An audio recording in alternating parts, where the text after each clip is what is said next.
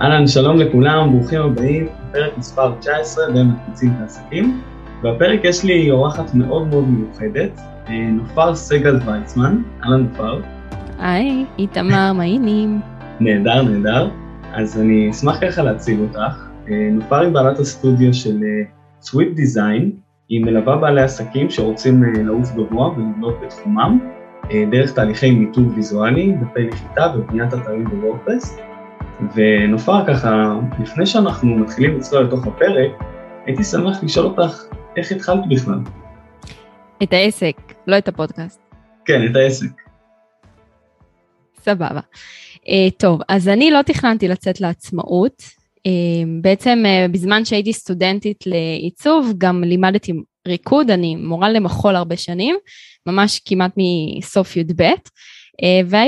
פתחתי עסק בשביל קבלות, זאת אומרת, גם מבחינת המחול, הריקוד, וגם עיצוב, כי פתאום בזמן שהייתי סטודנטית, התחילו עבודות מפה לאוזן, חברים, אנשים שמכירים, משפחה, ולהם יש עסק, אז כמובן שהם צריכים את הקבלה בסוף על השירות, אז לא היה לי שום תכנון, כאילו, הרואה חשבון אמר לי, מה, את פותחת עסק? אמרתי לו, לא, פשוט צריכה להוציא קבלות, ובמקביל, היום הוא בעלי, אז הוא היה רק בן זוגי, התחיל ללמוד רפואה בסלובקיה, עברתי לגור איתו שם, זאת אומרת, התפטרתי פה ממשרד עיצוב, עברתי לגור איתו שם, בתנאי אחד שאני מתחילה לעבוד שם במשרד דיגיטל, זאת אומרת, בתנאי שיש לי פרנסה, אחרת אין לי שום דרך להחזיק את עצמי שם, ולא לחיות על ההורים, ומה שקרה זה שכן התקבלתי למשרד דיגיטל מאוד נחשק בסלובקיה, אני דיברתי אנגלית, הם דיברו סלובקית, היה לנו קצר בתקשורת נחמד,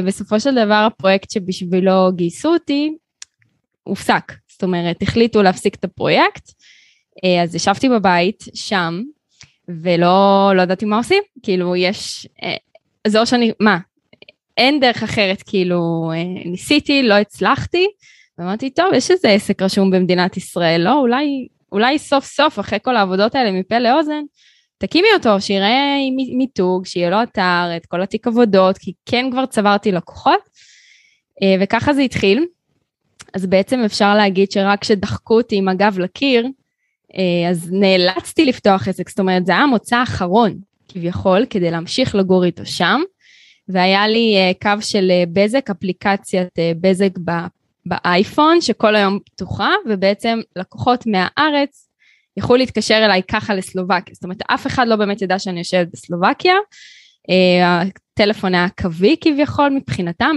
04, וככה זה התחיל, ואז אחרי חצי שנה, הבנו שפשוט, אוקיי, אי אפשר להמשיך ככה, וסבבה, העסק מתחיל להתפתח, אז חזרתי לארץ, בעלי המשיך את הלימודים שם, היום הוא כבר סיים, הוא כבר מתחיל עכשיו סטאז' פה בישראל, ובעצם ככה הכל התחיל, זאת אומרת, זה התחיל ממש התגלגלות של השתלשלות אירועי החיים, סוג של, והיום אני ממש שמחה, כאילו, היום אני מודה לסלובקיה שזה קרה, כי נראה לי שאם לא היה את הרילוקיישן הזה לשם, לא חושבת שהייתי פותחת עסק, הייתי ממשיכה להיות שכירה במשרד עיצוב, ומתמרמרת ומסתכלת על השעון, מתי אני הולכת הביתה. אז אני היום ממש שמחה על זה. איזה יופי, איזה יופי. את אומרת דווקא במקום הזה שאנחנו לא מצפים, ששמים אותנו במקום של זה מה שאנחנו יכולים לעשות, דווקא משם אנחנו בעצם צומחים. ממש, זה פשוט לראות מה נשאר לך בידיים, כי באמת הרגשתי שם שאיבדתי הכל. איבדתי את העבודה הבטוחה שלי, לימדתי גם ריקוד בסטודיו כבר 5 שנים, זאת אומרת, עזבתי עבודות בטוחות כביכול, וזה היה נורא קשה, כאילו המטרה הייתה להתקדם, זאת אומרת לעבור לחול, לעבוד בחברה אירופאית, זה משהו שהוא נראה טוב בקורות חיים, אם אחר כך אני אחליט לחזור לארץ, ובכלל המשרד שם עשה עבודות מאוד טובות, ובסופו של דבר היא כאילו בלי כלום, נשאר רק זה, נשאר עסק רשום במדינת ישראל, על שם נופר סגל ויצמן, זהו. מדהים, ואיך בכלל מתחום הריקוד החלטת שאת הופכת להיות בתחום העיצוב? שאלה מעולה, אז האמת שזה תמיד היה במקביל, רקעתי מגיל מאוד צעיר, כל הילדות, גיל ההתבגרות, כל אחר הצהריים הייתי בסטודיו למחול, רקעתי באמת בצורה מקצועית, ובמקביל תמיד אהבתי לעצב, זאת אומרת, הפוטושופ הראשון שלי, הפרוץ, אל תספרו לאף אחד, עסקתי בגיל 14, אף פעם לא ידעתי לצייר, כל החברות שידעו לצייר, והיו כאלה יצירתיות, ואני לא ידעתי לצייר, אף פעם, הייתי ממש גרועה בזה אפילו, וזו הייתה הדרך שלי, סוג של לבטא את עצמי, לעשות דברים מעוצבים, זאת אומרת, הכרתי לאט לאט את הכלים של הפוטושופ, אתה יודע, אז לא היה יוטיוב, כאילו, כל דור המחשבים, אני מאלה שאני בת 30, אז בכיתה א' היה לי מחשב, ואף אחד לא מלמד אותך, אחותי הכי אנטי-טכנולוגיה בזמנו, פשוט יושבת ומלמדת את עצמך, ופתאום המחשב משתנה מווינדוס 95 לווינדוס 98, ואחר כך ל-2000, וכאילו, כל המערכת כל פעם משתנה לך, ואין מדריכים, אין גוגל שלמד אותך לעשות את זה עדיין, אז את לאט לאט לומד להיות גם אוטודידקטית. ואז כלים חדשים או תוכנות חדשות לא מפחידות אותך, כי כבר התרגלת שככה לומדים דברים. אז תמיד אהבתי עיצוב, ובתיכון בעצם הרחבתי עיצוב גרפי, חשבתי שלמדתי שם מלא דברים, מסתבר שלא למדתי כלום, ובמקביל גם למדתי תכנות מחשבים, שפת C, JavaScript, Hardcore. זהו, ואחרי הצבא היה לי ברור שמחול הוא לא הקריירה שאני מחפשת, לא תכננתי להיות גם מורה למחול, עכשיו שאני חושבת על זה, כל הקריירה שלי בנויה לא תכננתי, אבל כן, זה גם כזה, הציעו לי פשוט, עד הצבא, בא לך ללמד קצת, אמרתי סבבה, ופשוט התאהבתי, ואז עשיתי גם את ההכשרה המקצועית של וינגייט למורה מחול, אז זה לא סותר, א', כי השעות הן שונות, זאת אומרת, הסטודיו לעיצוב הוא בבוקר, ואני מלמדת ריקוד אחר הצהריים, ובסופו של דבר הכל סביב המוזה, כאילו הכל סביב יצירתיות, אני חיה את זה שנים, וזה הכיף, זאת אומרת, זה בסופו של דבר לעשות את הדבר שאת הכי אוהבת, במקרה שלי זה גם וגם, כל היום שלך, יום ראשון שלי הוא להתחיל בסטודיו לעיצוב, ובשעה 6 אני מחליפה בגדים, עולה על בגדי ספורט מה שנקרא, ויוצאת ללמד, אבל בסופו של דבר אני עושה את מה שאני אוהבת, והכל סביב יצירתיות, וזה דרכים גם להתבטא, וגם לבטא, וגם להעביר מסר, אם זה בעיצוב, ואם זה בריקוד, אז זה לא לבחור, אני לא יכולה לבחור, אם תבקש ממני לבחור, אני לא יכולה. כן, אי אפשר, זה שילוב ביחד, שנשמע ממש מנצח, זה מדהים. ממש, כן. מדהים, מדהים, אז, טוב, לך יש המון המון ניסיון בעיצוב, ולמדת את זה כשנים, אבל רוב האנשים לא יודעים מה זה עיצוב, או לא יודעים באמת איך הם באמת מעצבים את הדברים לבד. אז מה את יכולה לספר לנו ככה את הדברים הבסיסיים, כדי שנוכל להבין את השפה? מהמם. אז קודם כל, עיצוב משרת אותנו היום בכל דבר.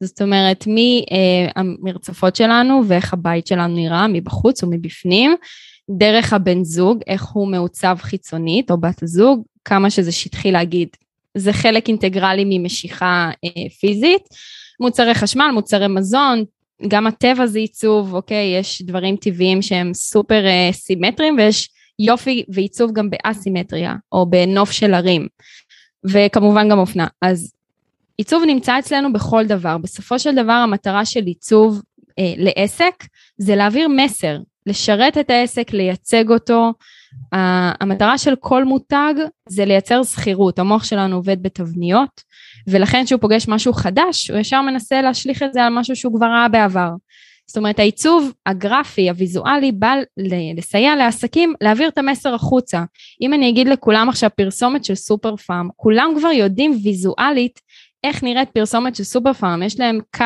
מסוים מאוד ברור, וזה פרסומת, כן? אבל עדיין יש שם קו עיצובי, יש שם קו צילומי מסוים, סגנון תלבושות מסוים, אז זה מתחיל גם מסגנון, יש המון סגנונות עיצוב, גם אם ניקח את זה שנים אחורה, אז סגנונות עיצוב התקופה הזו והתקופה הזו, זה מלווה אותנו לאורך כל החיים, ומצד שני, אם מישהו רוצה להתחיל, שזו הייתה השאלה שלך במקור, וקצת זלגתי, אני ממליצה לחזור לבסיס, והבסיס שאני עובדת לפיו, וגם מרצה עליו הרבה לבעלי עסקים, זה צורה, צבע ופונט, אוקיי? השילוש הקדוש, מה שנקרא, צורה, למשל, אדידס בנוי על 3 פסים מלבניים, אוקיי? צורה זה גם הצורה של נייק, צורה זה יכול להיות המלבן של קסטרו שיש היום, שהיום הם הגיעו למצב שמספיק שיש על הג'ינס מלבן אדום, כולם יודעים שזה קסטרו.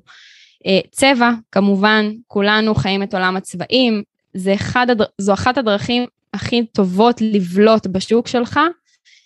בעצם, אם אני אגיד עכשיו, אז הדוגמה שאני תמיד נותנת, רשת סלולר בצבע סגול. לא צריך להגיד אפילו מה השם של המותג, לא צריך להגיד שיש לה כוכב בלוגו, או שזה מתחיל באות סמך. כולנו יודעים, זה כבר כל כך, כל כך זכיר, תפטפו לנו את זה כל כך הרבה פעמים. אז צורה, צבע, פונט, זה בעצם פונט שמלווה, למשל, הפונט של H&M, זה פונט מאוד ספציפי שאיתו כתבו H&M, כנ"ל נייק, כנ"ל זרה, גם אם הוא מרגיש מאוד גנרי, וכל דבר היה יכול להיות כתוב שם, אבל רדבול למשל, שזה פונט מסגנון אחר לגמרי, אז זה הבסיס, ואיתו אפשר לשחק במרכאות בכל מיני וריאציות. המטרה היא להשתמש בשלושתם, זאת אומרת שמותג תמיד מורכב מצורה מסוימת, שזה יכול להיות הסמל של הלוגו, הצבע שמוביל ותמיד להשתמש באותה צבעוניות, ופונט מסוים או שני פונטים שמלווים אותו, ועם זה אנחנו משתמשים בכל הדברים. זאת אומרת שלאו דווקא להתחיל לחפש עכשיו כל מיני דברים שרואים ברשת וטרנדים ודברים שהם ככה מסיחים את דעתנו, ואני ממליצה לכם להתמקד. תתחילו מלהבין מה הלוגו שלכם כולל, איזה צורות יש בו, האם זה מבוסס על עיגול, האם זה מבוסס על משולש, האם יש שם משהו כמו איזה אליפסה או ספירלה למשל, או איזה צורה אמורפית כזו שמרגישה, לא יודעת, משיכת מכחול, דרך הצבע הבולט של המותג שלכם, והפונט, שבעצם איתו אני ממשיכה ומשתמשת בכל העיצובים שלי, אוקיי? אני לא אמציא את הגלגל כל פעם מחדש, כי אנחנו רוצים לייצר סחירות, המוח של הלקוחות שלנו עובד בצורה מאוד מאוד סיסטמטית, ובמיוחד ברשתות החברתיות, אנחנו רוצים לעצור את הגלילה הזו, אנחנו כל היום גוללים, ואנחנו רוצים שהאצבע שלהם תעצור, ושהיא תעצור עלינו, והיא תעצור כשהמוח שלהם מזהה, אני ראיתי את זה כבר איפשהו, הנה סלקום, הנה איתמר, הנה. נכון. אז זו הדרך. הדוגמאות אבל של, אני מסכים עם כל מה שאת אומרת כמובן, אבל המותגים האלה הם מותגים מאוד מאוד גדולים, ויש להם תקציבים גם, תקציבים שהם אינסופיים, הם שופכים כל כך הרבה כסף כדי שאנחנו נראה את הלוגו שלהם בכל מקום. השאלה שלי היא, רוב האנשים שהם מאזינים כאן לפודקאסט הזה, זה בעל העסקים של one man show, וככל הנראה אין להם תקציבים כמו שיש למותגים האלו, יכול להיות שאולי, לא יודע, מול 10-20 שנה יהיה להם את זה, אבל כרגע, איך הם באמת יכולים לעצב את הדברים שהם רוצים, אבל בצורה שהיא גם ברמה מאוד מאוד גבוהה, אבל משהו שהוא בעלות שהיא גם יחסית שהם יכולים להרשות את זה לעצמם. שאלה מצוינת, והמון בעלי עסקים מתמודדים אותה, בעיקר עסקי ה-One Man Show, ואני אגיד על זה שני דברים. מצד אחד, יש המון כלים חינמיים, יש המון טמפלטים חינמיים, תפתחו את אפליקציית Canva, אני לא מעצבת ב-Canva, אני משתמשת בתוכנות של אדובי, ומעצבת מאפס, אבל יש לכם המון טמפלטים מוכנים, זאת אומרת, תחליף את הטקסט, שנה את הצבע, בום, יש לך פוסט לפייסבוק, שאתה יכול להשתמש בו. זה מצד אחד הכלים הטכניים. מצד שני, עניין של תקציב, מצד אחד זה נכון, זה מרגיש שכביכול החברות הגדולות יש תקציבי ענק, אבל הכל יחסי לרווח שלהם. לכל עסק יש נתח מסוים מסך הרווחים שלו, נגיד ההכנסות שלו, שהוא צריך להשקיע בפרסום ושיווק. אוקיי, הכל יחסי, אם אני אקח את בזק, אז נכון, היא אולי מרוויחה מיליארדים בשנה, אין לי מושג, אני סתם זורקת, אבל באותה מידה, כשבזק עשתה מיתוג מחדש, אז היא צריכה לא רק להחליף את הלוגו, היא צריכה להחליף שלטים של חנויות, את כל הספרי השימוש של כל המוצרים שלה, את כל המוצרים שלה, צריך למתג אותם מחדש, אריזות, כרטיסי ביקור, רכבים, כאילו אין לזה סוף, אוקיי? הכל באופן יחסי לגודל החברה, בסופו של דבר. יש כמובן את העניין הזה, שאני מאמינה שלכל עסק צריך להיות הסטנדרטים שלו, של איך אתה רוצה להיראות, מה אתה רוצה שיחשבו עליך, האם אתה רוצה שיחשבו עליך כחובבן, שהרגע פתח את העסק ויש לו שני לקוחות בלבד, שהוציא להם קבלה ידנית כזו, או שאתה רוצה להיראות, וואלה, אני באה לעסק כי אני טוב במה שאני עושה, ולכן חשוב לי להיראות ככה, ואם אני לא גובה מחיר התחלתי נמוך, אלא כבר יש לי מחיר שאני יודע שזה מה שאני שווה, אז זה צריך להיראות בהתאם. ואז גם לא מדברים איתך בכלל על השירות שלך יקר לי, אתה מגזים, אתה גרידי, מי שאמרה לי פעם שאני גרידית. הלא גרידית, זה מה שהשירות שלי שווה, אם את מרגישה שזה יקר לך, זה בסדר, זה שלך, ויכול להיות שתמצאי מישהי זולה יותר בתנאים שאת מחפשת, אבל כביכול, אם אתם מאמינים במה שאתם עושים, ואתם מאמינים בערך שאתם נותנים ללקוחות, אתם חייבים להיראות ככה. אני אתן לך את הדוגמה שאני מאוד אוהבת לתת אותה. נספרסו, הרי יש את המוצר, המוצר הוא הקפה שיש בתוך הקפסולות, בסופו של דבר, נכון, זה קפה איכותי, ואני רוכשת קפסולות, אז למה הם משקיעים, סתם שאלה שלמחשבה, למה הם משקיעים כל כך, בעיצוב של הקפסולה, בעיצוב של השרוול גם, עם לקה סלקטיבית, שהלוגו שלהם יבלוט כזה ונצנץ, אם זה לא העיקר, זה המעטפת, בואו, את השרוול אני זורקת לפח, או למחזור, אז עובדה שעדיין הכוח נמצא במה שהלקוח קודם כל רואה, לפני שהוא פוגש אותנו כבעלי המקצוע, הוא פוגש את הפרסומים שלנו, הוא פוגש את המוצרים שלנו, אם זה מוצרים פיזיים, הוא כבר מגבש לעצמו איזושהי דעה, כמה הוא הולך לשלם.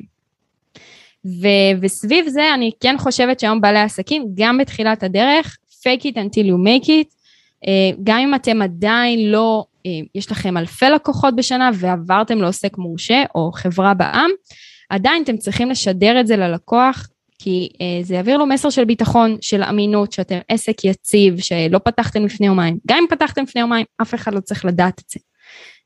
ופה נכנס העיצוב. העיצוב בא לעזור לכם להעביר את המסר, לייצג אתכם ולהיות חלון הראווה.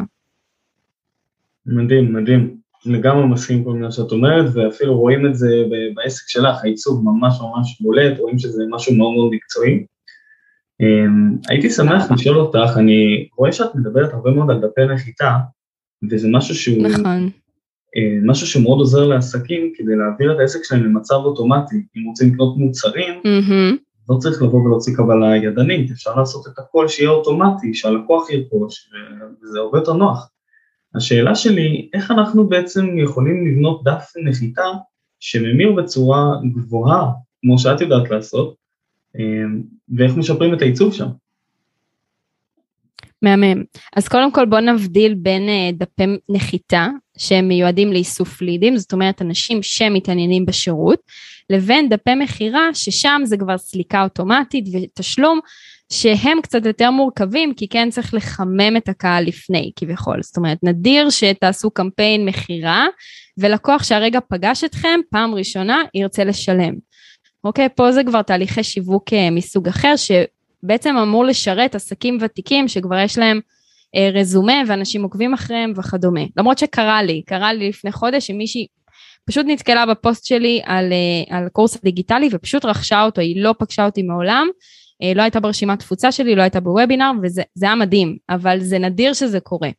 דפי נחיתה לעומת זו, בגלל שאין פה שום התחייבות, זאת אומרת, אנחנו רוצים כבעלי המקצוע, לעניין, לבוא להתעניין לשיחת ייעוץ ללא עלות, לפגישת התנות חינמית, להורדת איזה מדריך חינמי, לתת להם משהו שמשתלם להם, זאת אומרת, הם לא סתם משאירים פרטים, הם הולכים לקבל משהו ככל הנראה בחינם, אפילו אם זה שיחה של 10 דקות, או אבחון קצר, יש המון המון דרכים לעשות את זה, ומה שקורה להרבה בעלי עסקים, זה שהם בונים דפי נחיתה בעצמם, וזה מעולה, והם רואים שאנשים...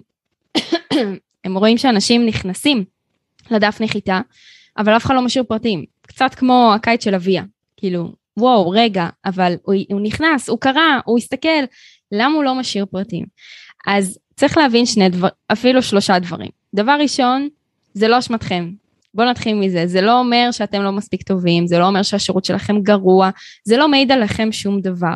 לדף נחיתה יש מבנה מאוד ספציפי, שאמור להעביר את הלקוח איזשהו תהליך, זאת אומרת הוא נכנס, הוא צריך לראות שאתם עונים על משהו מחפש, כל לקוח יש לו נקודת כאב, משהו שמפריע לו, משהו שהוא מתמודד איתו עכשיו, אם זו אמא שכל היום צורחת על הילדים שלה ונמאס לה לצעוק, ואם זה רווקה שמחפשת זוגיות, ואם זה בעל עסק שלא יודעת, שרוצה להגדיל את המחירות שלו, אז הוא ילך לאיש מחירות. זאת אומרת, קודם כל תתחילו בבעיה שלו, ואז תציגו את עצמכם כפותרי הבעיה, לי יש את הפתרון, אני רוחלה, ואני יכולה לעזור לך לככה, אני ריקי, ואני עוזרת לעשות דבר כזה וכזה. זאת אומרת, אנחנו רוצים שככל שהבן אדם גולל בתוך הדף, הוא מתקדם, הוא מתחיל להתחמם, ולגבש דעה של, אוקיי, הבן אדם הזה באמת יכול לעזור לי, ואז שהוא בעצם רואה את הטופס של, בוא, אני מזמינה אותך לשיחת ייעוץ ללא עלות, מעניין אותך? ללא עלות, ללא התחייבות, תשאיר שם, תשאיר טלפון, אני חוזרת אליך בשבוע הקרוב. אז פה בעצם אפשר לייצר את הדפי נחיתה שהם באמת ימירו, יש לזה מבנה מאוד ספציפי, וכמו שאמרתי גם מקודם, המבנה הזה של צורה, צבע ופונט, בא לידי ביטוי גם בדיגיטל, אוקיי? אם הצבעוניות של עסק היא בצבע אדום, אל תברחו לדף נחיתה בצבע כחול או כתום או צהוב, אנחנו רוצים להמשיך את הצבעוניות, אם אני אחזור לסלקום, האתר שלה ככל הנראה בצבע סגול, בסדר? או משלב את הצבע הסגול, כי אין סיבה לעבור, להחליף צבע, זה הצבע של המותג שלכם, תמשיכו אותו. והדבר השלישי, זה שהרבה עסקים שוכחים את ההנאה לפעולה, זאת אומרת, אחלה, שמו טופס, יודעים שבדף נחיתה צריך להופיע טופס, אני אגיד שאפילו 2 או 3 ברחבי הדף, ושוכחים את ההנאה לפעולה, זאת אומרת, הסיבה של, אם אני לקוחה ונכנסתי לדף, למה אני משאירה פרטים? מה, אני מתחייבת? זה אומר שעכשיו אני צריכה לשלם לך 100,000 שקל, כי זה מרמה, ואתה נוכל, או שזהו, זה אומר שנרשמתי לתוכנית ותפסתי מקום, ואני חייבת לך 5,000 שקל, אנשים נורא פחדנים, הם רוצים לוודא, שהם עוד לא מתחייבים לשום דבר, והרבה בעלי עסקים שבונים את הדף, שוכחים לרשום את השורה הזו הקטנה, הפשוטה, ההנחיה. אתה משאיר פרטים כדי בעצם לקבל שיחת ייעוץ ללא עלות, להירשם לשיחת התאמה, להירשם לתוכנית, חסרה הנאה לפעולה, אנחנו רוצים כל הזמן לוודא, שלקוח שנמצא אצלי באתר, או אצלי בדף נחיתה, יודע מה הוא עושה, או מה הוא צריך לעשות. וזה בעצם 3 הדברים שמאוד עוזרים לדף נחיתה להמיר, ויש תוצאות, דפי נחיתה שעזרתי להם בעצם לעשות שינוי עיצובי, ממירים היום פי 2 וממירים פי 3, שזה מטורף, זה מטורף רק משינוי עיצובי, אותו תוכן בדיוק, פשוט נראות אחרת לגמרי. מדהים, מדהים. השאלה שלי היא, קודם כל, אם במצב שעכשיו, לא יודע אם שמת לב, דווקא שמת לב, באינסטגרם יש דברים כאלה, ברגע שרואים ממומן, שלפעמים כבר מדלגים על הדף נחיתה. נכון, שאת מכירה את זה שפשוט זה ממלא את הפרטים אוטומטית? איך זה כן, נכון. איך זה בא לידי ביטוי, כלומר, אצלנו מבחינה עיצובית, אם בן אדם משקיע כל כך בדף נחיתה, ופתאום לא יכולים לשים את זה, או שזה יותר מהיר. איך מתמודדים הדבר הזה מהבחינה הזאת? שאלה מעולה. אני אגיד לך מה היתרון של דף נחיתה. אני יודעת למה אתה מתכוון, יש אופציה בפייסבוק, כאילו לייצר דף נחיתה של פייסבוק, שאוטומטית מי שלוחץ, זה כבר ממלא את הפרטים שלו, וזהו, סיים, ממשיך הלאה. בעצם הלקוח באותו רגע שכח מה הוא עשה, וכשתתקשר אליו, הוא כאילו, מה, מתי השארתי פרטים? למה אתה מתקשר אליי? כאילו זה כבר ירגיש לו בתוך הדבר הזה שנקרא רשת חברתית של הכל נקסט, נקסט, נקסט, יאללה בוא נגלול, בוא נראה מה איתמר עושה, בוא נראה מה נופר עשתה היום. הנקסט הזה אנחנו רוצים לעצור אותו. כשלקוח נכנס לדף נחיתה, א' הוא לחץ אקטיבית, מעניין אותי, נכנסתי לדף. ובדף הרבה פעמים יש את המענה להתנגדויות. זאת אומרת, גם לקרוא על אנשים שעברו שירות כזה, או לראות איזה סרטון, או יש שאלות נפוצות למשל, שכל מיני שאלות שעולות להם, ואז בעצם כשהלקוח בוחר למלא את הפרטים שלו מרצונו, הוא באמת מחכה לשיחת טלפון הזו, זאת אומרת, זה לא נעשה על הדרך מהר מהר, הוא גם יוודא שהוא ישאיר את הטלפון הנכון, כי הוא באמת רוצה שיחזרו אליו. זאת אומרת, פה אתם תופסים את הלקוח שאקטיבית בחר בכם, מתוך כל האופציות, נכון, דאגתם להופיע לו בפייסבוק או באינסטגרם, והבלתם אותו לאתר שלכם, שזה כבר מעולה, מי שמכיר קמפיינים ופיקסל של פייסבוק, זה מצוין, הוא כבר אצלכם לפעם הבאה, כי הוא נכנס אליכם לאתר רק על הקליק, ופה הוא בעצם עשה באיזשהו מקום בחירה, ואז כשאתם מתקשרים אליו בחזרה, השיחה הזו הופכת להיות הרבה יותר קלה. זה כבר די שיחה לסגירת עסקה, כי הוא כבר קרא את כל המידע שהוא היה צריך. אם בניתם את הדף נחיתה נכון, נתתם את כל המידע, סיפרתם על התהליך, הסברתם איך זה עובד, למי זה מתאים, למי זה לא מתאים, אז הוא כבר מכר לעצמו. כל מה שנשאר בטלפון, זה לוודא שיש את הקליק האנושי, וזהו, יש לכם עוד לקוח. כאילו, זה באמת יכול להיות כזה פשוט, זה נשמע, מה, זה כזה פשוט נופל? כן, זה כזה פשוט. אני קמה בבוקר, לא כל יום, אבל יש ימים שאני קמה בבוקר ורואה 3 פניות שהשאירו לי, 12 בלילה, אני ישנתי, ב4 בבוקר, אני ישנתי, וב7 בבוקר אני רק פקחתי את העיניים.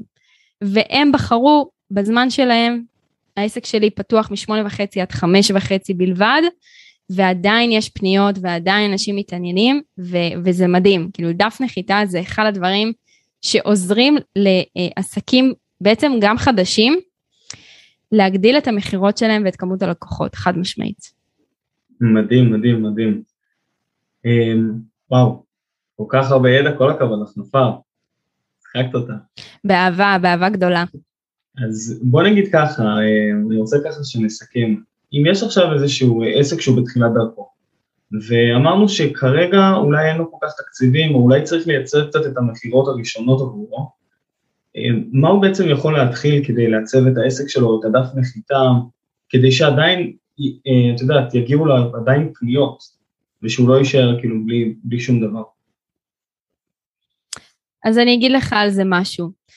גם אני הייתי בעצם בתחילת הדרך, ופחות השקעתי בזה בחוץ, בעצם בבעלי מקצוע, ואז יש 2 אופציות. יש את אלה שצריכים ללמוד על בשרם, זאת אומרת לנסות לבד, להבין שזה לא עובד, ואז לפנות לבעל המקצוע, וככה גם מתנהלת השיחה, ניסיתי לבד, זה לא עובד, תעזור לי, ויש את אלה שינסו לבד, והם לא יהיו הכי מרוצים ממה שיצא להם, אבל זה יעבוד, וזה יעבוד צולע, זה נדיר, אני עדיין לא מכירה בעל עסק שעשה דברים לבד, אני אקח את זה אפילו לאו דווקא לעיצוב, כן? זה יכול להיות כל תחום, עד שאתה לא לוקח בעל מקצוע חיצוני, שיש לו את הידע, הוא רכש את הידע הזה מספיק שנים, ליווה מספיק אנשים כמוך, אתה לא מבין איזה שינוי זה יכול לעשות לך בעסק, ולפעמים זה יכול להקפיץ אותו, ויש עסקים שזה עוזר להם לעבור מהעוסק פטור לעוסק מורשה מאוד מהר, אוקיי? שאנשים שנורא מפחדים מהעוסק מורשה, המע"מ הזה לא מפחיד, צריך פשוט לדעת להתנהל נכון,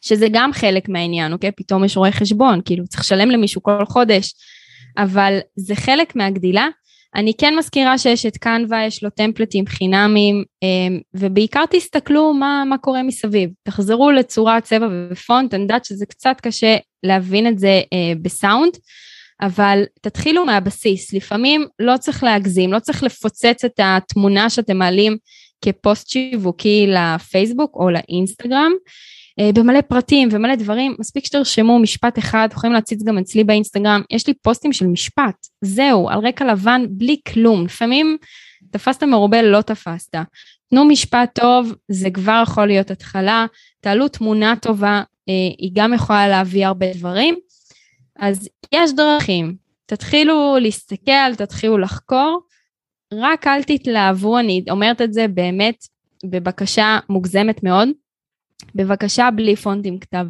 כל עוד אתם לא מוכרים בת מצווה או מוצרי תינוקות, זה איזה טרנד של פונט שיש בקנווה וכולם משתמשים בו, אני אגיד אפילו משתמשות בו, והוא לא עובד, הוא גם לא נראה טוב, את רוצה לכתוב כתב יד, תכתבי את כתב יד שלך, זה ירגיש הרבה יותר אמין, את הפונט הזה שאת משתמשת בו, ראיתי אצל עוד 20 כמוך רק מהבוקר, תתחילו לבחור את הדברים, לפעמים עדיף לקנות פונט, יש המון פונטים בעברית, אין סוף שהם בתשלום, והם שווים את זה, גם אם הוא ל-250 שקל, זה שלכם לנצח, בעצם להשתמש בו, אני בעסק שלי משתמשת ב2 פונטים מסוימים, שכמובן רכשתי אותם, וזו הדרך, להתחיל, לפעמים אני אומרת פשוט להתחיל, ואם אתם מבינים, ואתם רוצים לעשות את זה נכון, כי פיתחתם סטנדרטים משלכם כבר, תוציאו את זה החוצה, ותפנו את הזמן הזה, שתשקיעו בלנסות, ולהכיר כלים חדשים, ואיך מעצבים, ואיך מייצאים, ואיזה קובץ מייצאים,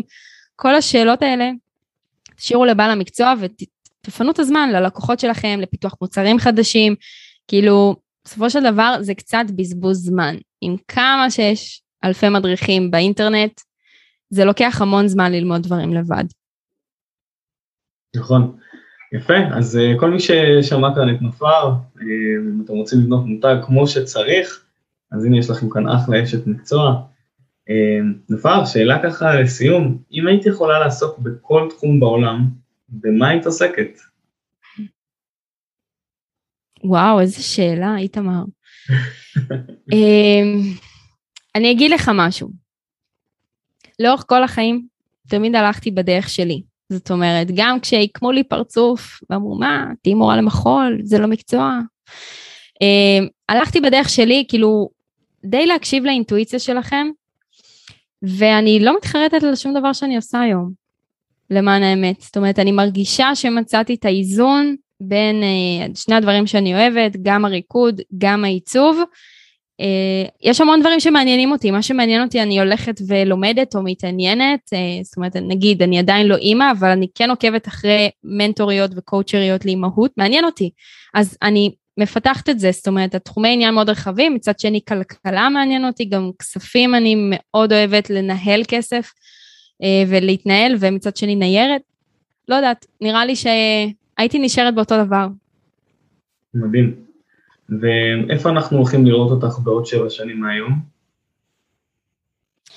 וואו, 7 שנים זה כמעט להכפיל את כמות הזמן שהעסק קיים, כי הוא קיים כבר כמעט 6 שנים.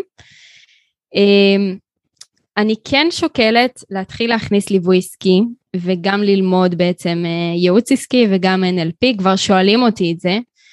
לקוחות פשוט מתקשרים ושואלים, ואני אומרת, אבל אני בונה אתרים ומתק, כאילו זה חלק בלתי נפרד, חד משמעית, פשוט אני מרגישה שפה חשוב לי כן לרכוש את ההשכלה שצריך לזה, כדי לעשות את זה, בדיוק כמו כל דבר אחר שעשיתי עד היום, גם עיצוב למדתי 4 שנים באקדמיה, וגם מחול בווינגייט, אני חושבת שעוד 7 שנים, העסק יהיה בעיקר תוכניות דיגיטליות, ולעסקים מכל העולם, בעברית כמובן, זה הכיף של קורסים דיגיטליים שהם פורצים את הגבולות ואת כמות הלקוחות שאתה יכול לעבוד בחודש, ובעצם הליווי האישי יהיה פשוט יותר אקסקלוסיבי, זאת אומרת זה יהיה תוכנית פרימיום, שגם היום היא תוכנית פרימיום, אבל זה יהיה בעצם ה-next level, למי שרוצה את הליווי האישי הצמוד, זה כבר יהיה הדבר הבא. אז כן, יש לאן, תמיד יש לאן לצמוח ולהתפתח חד משמעית. מדהים, מדהים. ואם היית יכולה עכשיו לחזור לנופר לפני 6 שנים, ביום הראשון שפתחת את העסק, איזו עצה היית נותנת לה? מה היית אומרת לה להתמקד?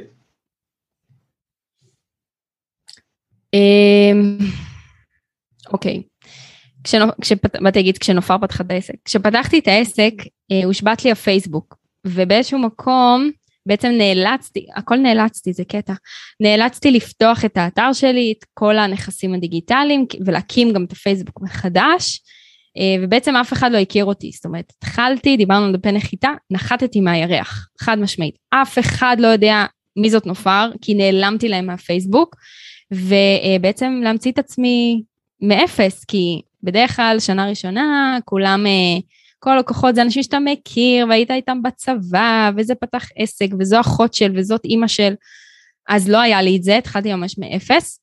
מצד שני, הייתי מאוד בן אדם שמחזיק כזה, וסגור רגשית, ואני מרגישה שהדברים התפתחו בעסק, ברגע שאני נפתחתי יותר רגשית, שומעים את זה גם בפודקאסט שלי, בפרקים הראשונים, שאני נורא רשמית, מדברת כמו שדרנית רדיו, ועם השנים, בעצם התחלתי לשחרר, ולהיפתח, ואני אגיד גם לא לפקוט על החלב שנשפך, כאילו, אוקיי, אז עברת לסלובקיה, אוקיי, אז עזבת עבודה, אוקיי, לא הלך כלום בסלובקיה, כאילו, הכל טוב, יש לזה סיבה, היום אני יודעת שיש לזה סיבה, אז נראה לי שפשוט הייתי אומרת לה, תנשמי, להכל יש סיבה, והכל יסתדר, נראה לי שזה מה שהייתי אומרת, לא הייתי משנה כלום. זה לא, זה אחלה מיקוד, תנשמי, כאילו, להתמקד בנשימות, זה אחלה מיקוד.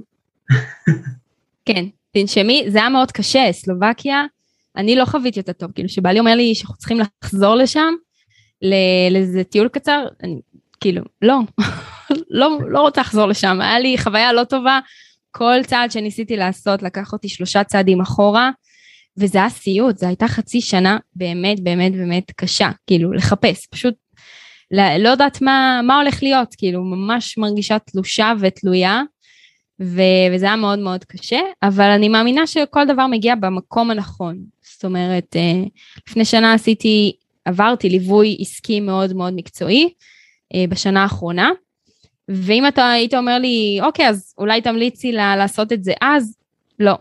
אני חושבת שעכשיו זה היה הזמן הנכון, ולכל דבר יש סיבה, להמשיך באותה הדרך. זו הדרך שהייתי צריכה לעבור. יפה, נשמע ממש מדויק. אז תודה רבה נופר, ממש ממש תודה שככה שיתפת מהידע שלך ועזרת ונתת. איפה אנחנו יכולים למצוא אותך? איפה המאזינים יכולים למצוא אותך? אז קודם כל תודה איתמר שהזמנת אותי, אני תמיד באהבה מעניקה ערך וידע לבעלי עסקים שצריכים את זה, זו הסיבה גם שגם יש את הפודקאסט שלי. איפה אפשר למצוא אותי? אפשר לחפש נופר סגל ויצמן בגוגל, או מעצבים עסק מצליח, ישר מגיעים לאתר, פייסבוק, אינסטגרם, מה שבא לכם, ואם בא לך איתמר, אז אתה מוזמן להעניק למאזינים שלך שהם בעלי עסקים את הטמפלייט לדף נחיתה המושלם באיסוף לידים, הוא הורדה בחינם, אז אם איתמר בא לו, אז לגמרי תצרף להם לינק ושיורידו בכיף, בכיף ובאהבה, כן, מי שרוצה לבנות דף נחיתה ממיר, שבאמת דואג לאסוף לידים ולהביא לקוחות חדשים, אז לגמרי בכיף. איזה מדהים. אז אני אצרף את כל הכישורים כאן למטה, ותודה, תודה רבה נופר, תודה לך. תודה רבה איתמר. תודה שהזנתם לעוד פרק במקפיצים את העסקים. אם אהבתם את הפרק, דרגו אותו 5 כוכבים. זה עוזר לפודקאסט לגדול ולצמוח. ואם יש לכם כל שאלה לגבי העסק, מבחינת צבעוניות או כל דבר אחר, כמובן, הלינקים נמצאים כאן למטה, תרגישו בנוח לפנות לנופר, ואני בטוח שהיא תשמח לעזור לכם. ואם יש לכם שאלה ואתם צריכים שיסייע לכם, תרגישו בנוח גם לפנות אליי, המספר הוא 0544-377-361. יאללה, נתראה בפרק הבא, אלופים.